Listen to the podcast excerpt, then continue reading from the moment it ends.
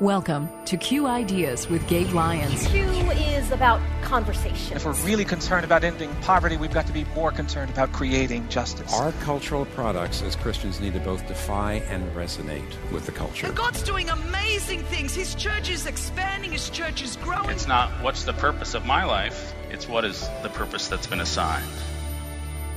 Stay curious. Think well. Advance good.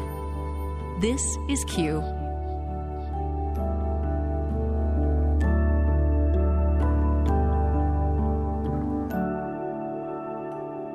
the church has to be a place that says, okay, maybe we can come back with the burn comment. Maybe we can we can see the weaknesses of everybody else, and but that's not insight. Insight is the ability to see their glory, to, to refuse to deny the image of God that continues to exist, and that that is a, an extraordinarily profound discipline that we have to cultivate.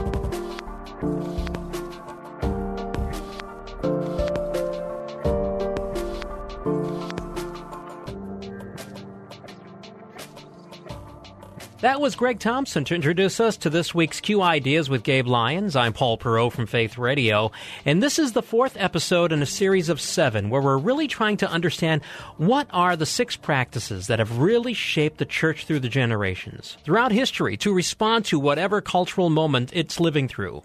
We first brought this series to you about a year and a half ago, but it's so foundational to what Q is all about that we felt we should bring it to you again. Remember, the full series is up at the new Q Media platform at qideas.org.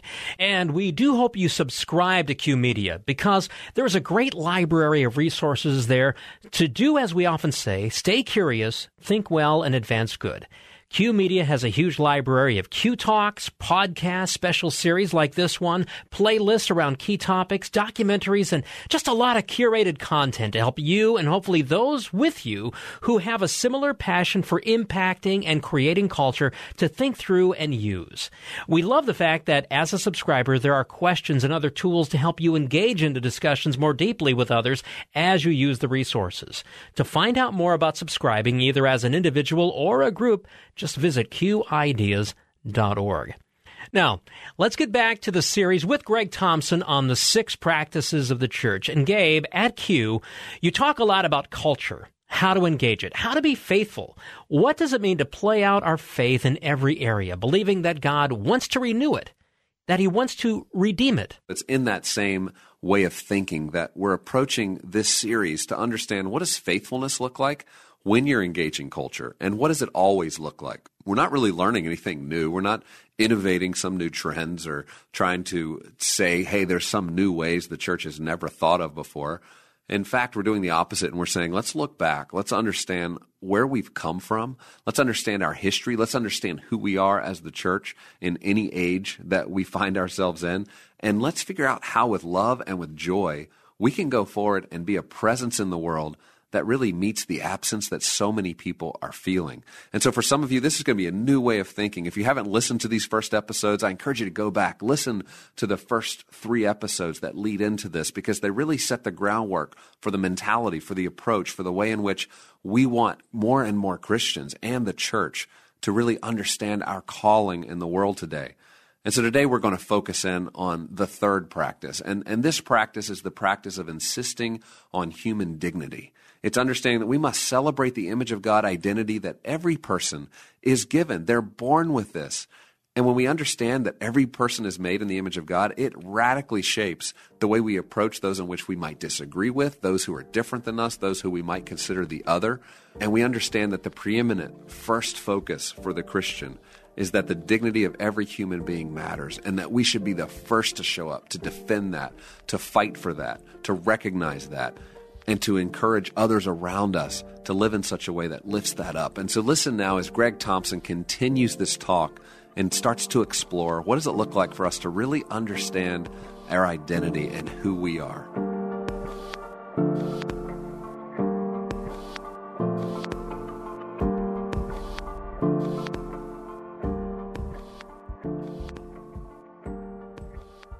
Who are we? The third question is Who are we? And this is a question about identity, about what it means uh, both for us and for our neighbors to be, to be human beings. Now, it is very important that we answer this question carefully. and that we try to understand who we are and who our neighbors are because there is so much confusion. Because human identity in our own time is a deeply contradictory experience. See, on the one hand, ours is an age that in, in, very, in very important ways prioritizes human dignity. In part due to, to Christian influence, in part due to Enlightenment influences, in part in response to the great tragedies of the 20th century. We are an age that believes deeply in human dignity. It is the foundation of our political systems. And as a result, we devote an enormous amount in the West, an enormous amount of intellectual and moral, economic, political energy to, to the establishing and guarding human dignity.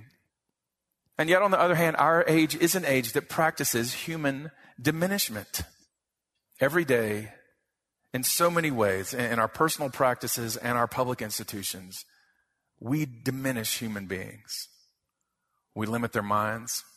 We shame their hearts. We, we exploit and consume their bodies. We destroy their possibilities.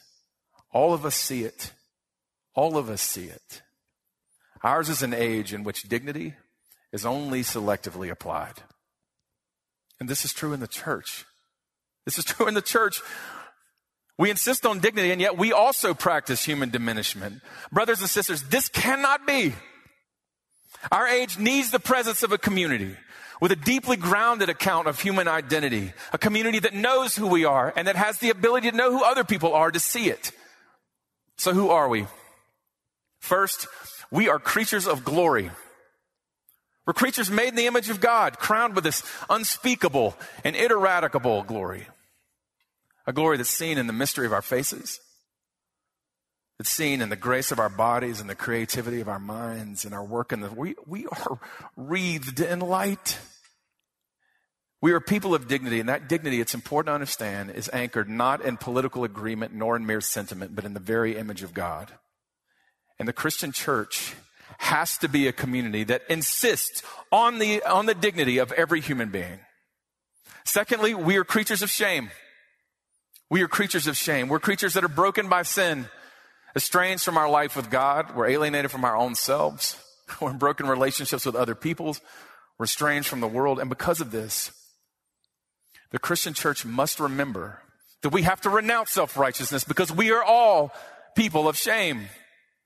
We have to be honest about our shame and incredibly gentle with the shame of other people. And lastly, we are creatures of hope. We are creatures of hope. We're creatures who, because of the timeless love of God, believe that in Jesus Christ we can be made new, that our minds can in fact be renewed, and that our loves can be reordered, that our habits can be redirected. We believe that our bodies can be resurrected from the dead. And because of this, the Christian church must never, ever give up hope on any human being. And so ours is an age that's crying out for a coherent account of identity. And part of what will mean to be a faithful presence within it is to understand that account that we are creatures of glory and of shame and of hope because of God.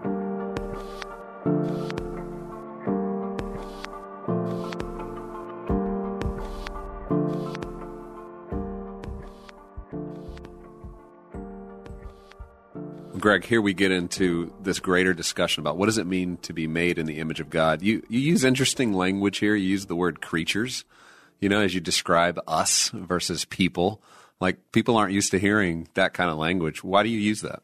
Well, the language of creature is directly related to creation for me, and I mean, not just for me. That's where the word comes from, uh, and, and I think that's important because it it suggests what I believe is in fact true that human beings that our lives are the products of a, of a of an active and loving will that brought us into being, and that means that we're not just um, accidents, nor can we be just discarded, but we have in fact been created and made and, and fashioned, and that's really important. Well, and I think the discussion we're about to have really deals with the question of what does it mean to be human, and for some people, it can sound almost like we're having a discussion about humanism to talk about all the good that it means to be a human and God's design for human beings to flourish, even if they don't believe in Him. I mean, this is one of those great opportunities for contradiction where we do believe that the image of God's in every person, even if they don't recognize it as such. And yet, for many Christians, that's a new thought to say, oh, the image of God exists in somebody. Even if they haven't accepted, you know, in our personal salvation narrative, they haven't accepted mm-hmm. Jesus into their heart. Um, have you dealt with that in your conversations with new believers or Christians who, for the first time, encounter that language of the image of God in every human being? Yeah, I think that that all of us, uh, Christian and not Christian, it's hard for us to imagine that people that are different than we are have the kind of dignity that we want ourselves to have.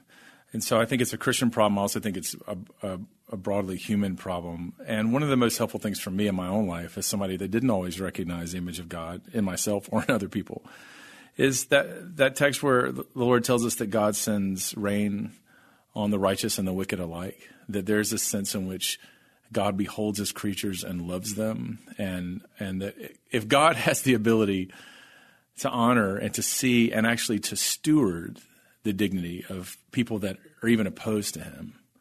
Uh, that that is, has to be foundational for how we interact with one another. And so much of our culture today, though, has seemed to resort to dehumanization. I mean, that's the almost the main theme as you think about our political seasons, as we think about how news is treated, as we think about just even social media and the way in which people are interacting with one another there's a real forgetfulness about the image of God, and technology somehow breeds this maybe a little bit more because you can now do this where you're not in the same space right. with an embodied human being. Right. Do you think that's contributing to to this as well? Well, yes, I think it's new. I also think it's old. I mean, I think the dehumanization of other people is unfortunately maybe the original American pastime. You know, where we we started off dehumanizing others, African Americans, and we we do it in our political system. We do it in our sermons. We do it in our commercials. We do it in the jokes that we tell and the movies that we watch.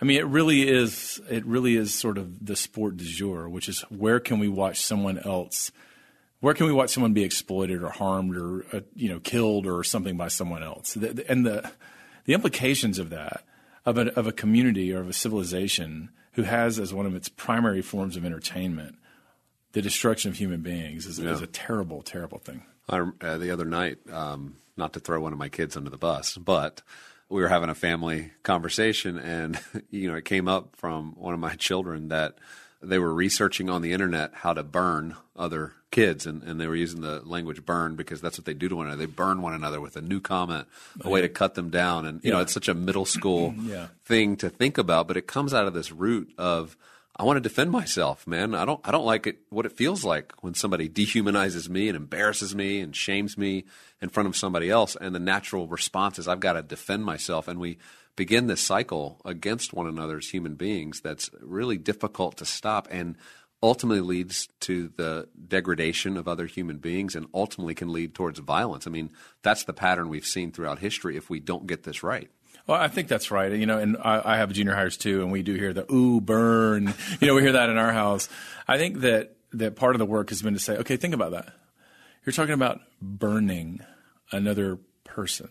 like, what's involved in that here? Let's think about what that means. And it's and, and honestly, Gabe, it's not it's not always just self defensive. It is that you can actually get a form of gratification and even social prestige out of dominating somebody that hasn't done anything wrong to you. I mean, this is sort of the essence of junior high, right? And I think that the, um, that's a learned behavior. The church has to be a place that says, okay, maybe we can come back with the burn comment.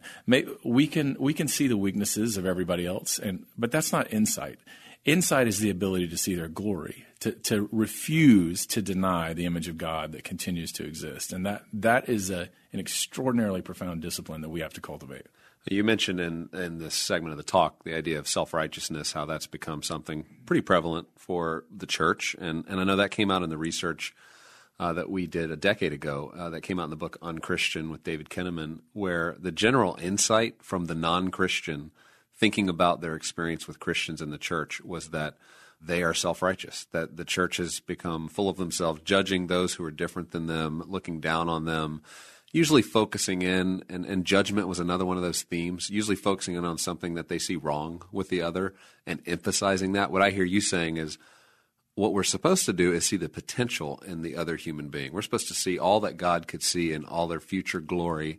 And we're to be those who are encouraging that, empowering that, serving them in some way to see that come about in their life. And that's a new thought for a lot of Christians. Yeah, I think, uh, yeah, I'd probably say two things about it. One, it's not just seeing the potential, it's seeing the, the real now. Um, because we don't just look at people in terms of a, a, glory deficit, right? We we see that they are now endowed with a certain kind of glory, and their whole being bears witness to it, even if they don't know it.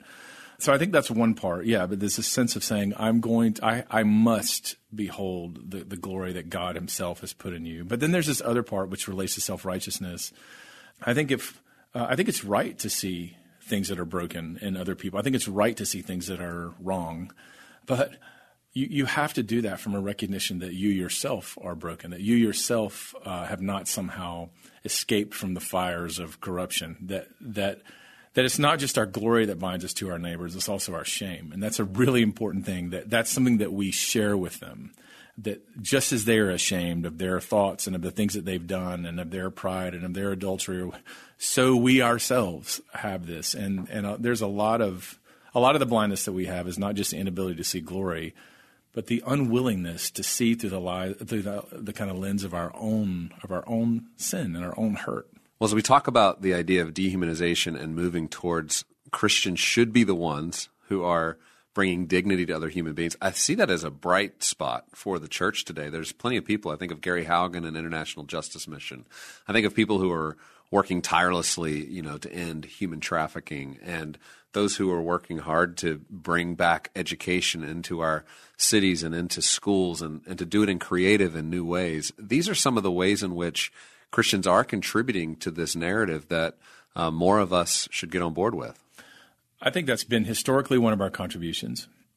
And I think it's it's a way that if we can um, devote ourselves to it and simply encourage one another in this, we can have a profound effect because this is a profoundly dehumanizing culture. And there are there are men and women and children every day in every city in this country and around the world who are Christians who are seeking to honor the dignity of other people, whether it's sharing their lunch or whether it's starting schools or letting someone get in front of you in line.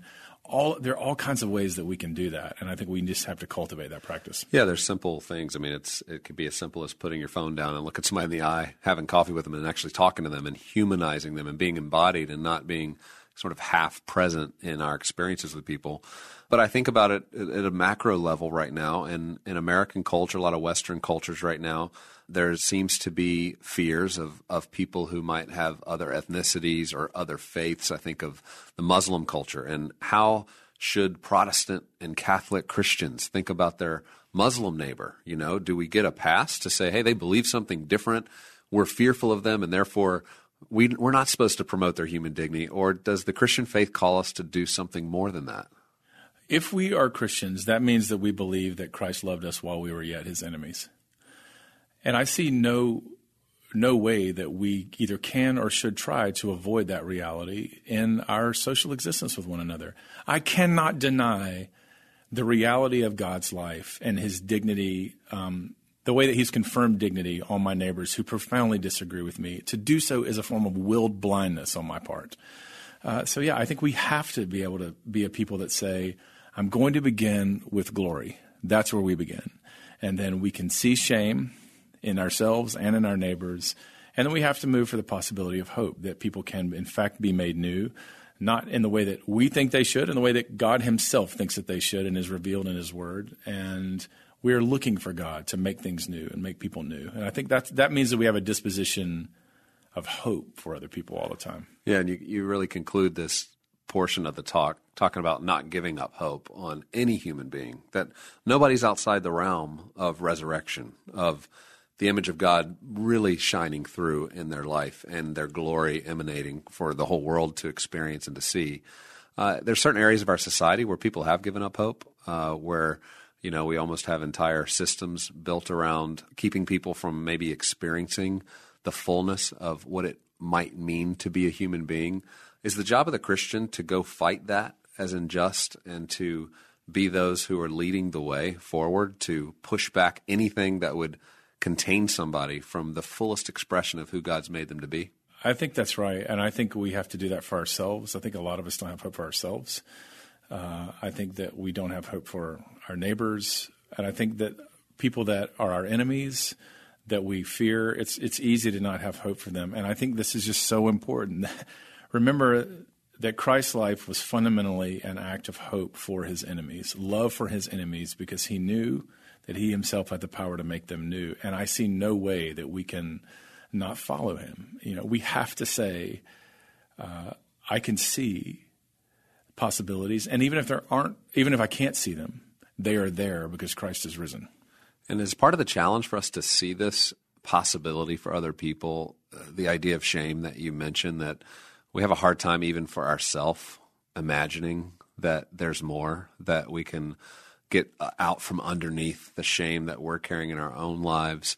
You know, is that unique to this moment in time that people feel more and more shame, or do you imagine historically this has always been the challenge of the human heart? Yeah, I don't know. I don't know how to speak historically, or even in contemporary terms uh, across cultures. I do think that shame is profound for us right now. I think we live in a culture uh, of shame where people shame each other ritually in in public, and so I do think that that's part of it. We can't imagine the possibilities for other people, but I also think that there's an equal danger, which is not shame but pride. That sometimes we have a vision of what somebody could be, and that's what we think God's intention is. And in fact, we have to learn that it's it's God that makes it grow, as Paul says. You know, like He is the one that's going to bring it to full flower. And a lot of this, a lot of seeing the glory in other people, is discovery. It's seeing what has what is God doing, where is Christ active, what is He making possible in them. Not prescribing that on the front end, but it, there is the watchfulness. You know, there's this, the the story where Jesus says, you know, every the farmer plants and he waters uh, day after day, and he goes to sleep and knows not how it grows, but the crop comes up because that's what God is doing. And I think we really need to have that disposition. We know that glory is there. We know that there are weeds that threaten to choke it out. But we also believe that Christ is active, this this new gardener who is making all things new.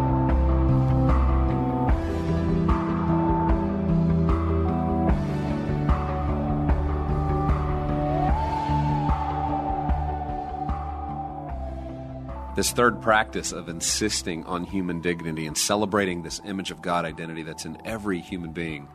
You know, this is one of the opportunities for the church. It's something that throughout history the church has done well. Um, and, and there's almost no time or no age where we haven't seen this bubbling out of the Christian community and bringing hope to so many because it does stand for what's right. It does stand for what's just. It doesn't mind standing in the face of the threat, in the face of the enemy of the image of God in other people, and it resists that. And so there's going to be so many opportunities in the years ahead for Christians to practice this, to play this out. But it begins by seeing the other as somebody made in the image of God and not letting that escape us in the midst of a culture that does enjoy shaming one another, does enjoy labeling people and writing them off, and in many cases, trying to prevent the world from seeing the potential that they have. And so, as we continue this conversation, invite your friends as we go into the next episode and join us for the next episode where we're going to move into the final three practices and discuss what does this look like for us as the church, for us as Christian leaders, to be engaging the world, to be engaging it with hopefulness, with joy, and to be bringing something to the world that maybe it hasn't experienced from the church in recent years. And in doing so, ensure that we're being faithful in the cultural moment in which we live.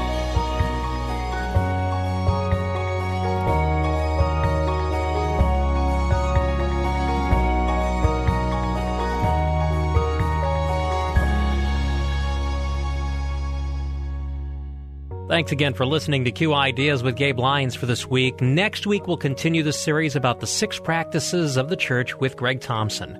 We still have a few moments, so I want to invite you to be part, maybe a major part, of bringing the Q experience to your community.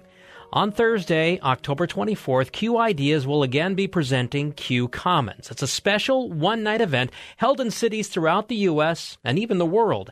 It features some great national speakers. One this year is New York Times bestselling author and thought leader Malcolm Gladwell. He's the author of books like The Tipping Point, Blink, Outliers, What the Dog Saw, and David and Goliath.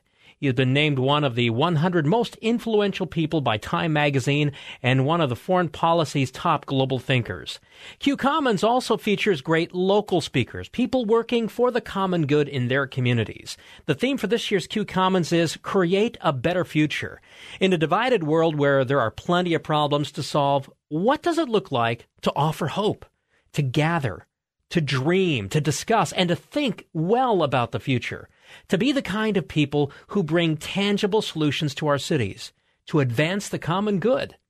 We're stronger together than we are apart, and it's time to work together and imagine what might be. We're still looking for local leaders to bring the Q Commons to their communities, and maybe you're thinking it would be great to do it in yours. Well, let me encourage you to go to qcommons.com, scroll down, and fill out the form interested in hosting. Now, during the summer, it's a great time to explore the possibilities of making Q Commons happen in your community.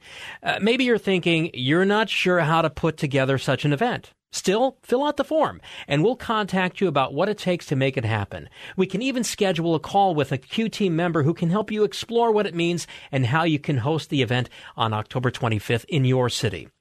So let's be people to encourage the good, clarify the confused, and create what's missing. Let's convene, collaborate, and bring change for the common good of our communities. Again, visit qcommons.com to learn more about hosting a Q Commons event this fall.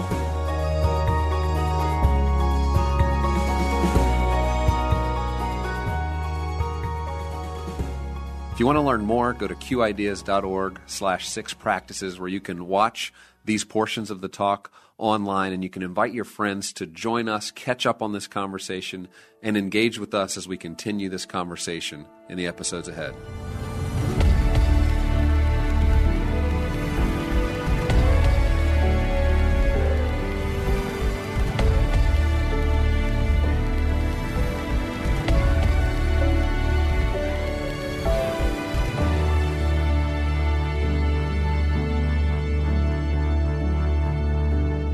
This show is made possible in partnership with Faith Radio and Northwestern Media.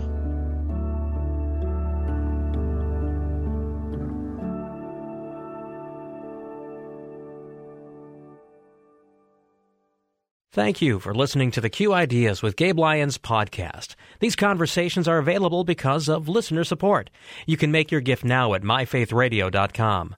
To avoid missing future editions of Q Ideas with Gabe Lyons, subscribe to the podcast today at iTunes or on your podcast player. And thank you for sharing this audio link with a friend and growing the impact of Q Ideas with Gabe Lyons.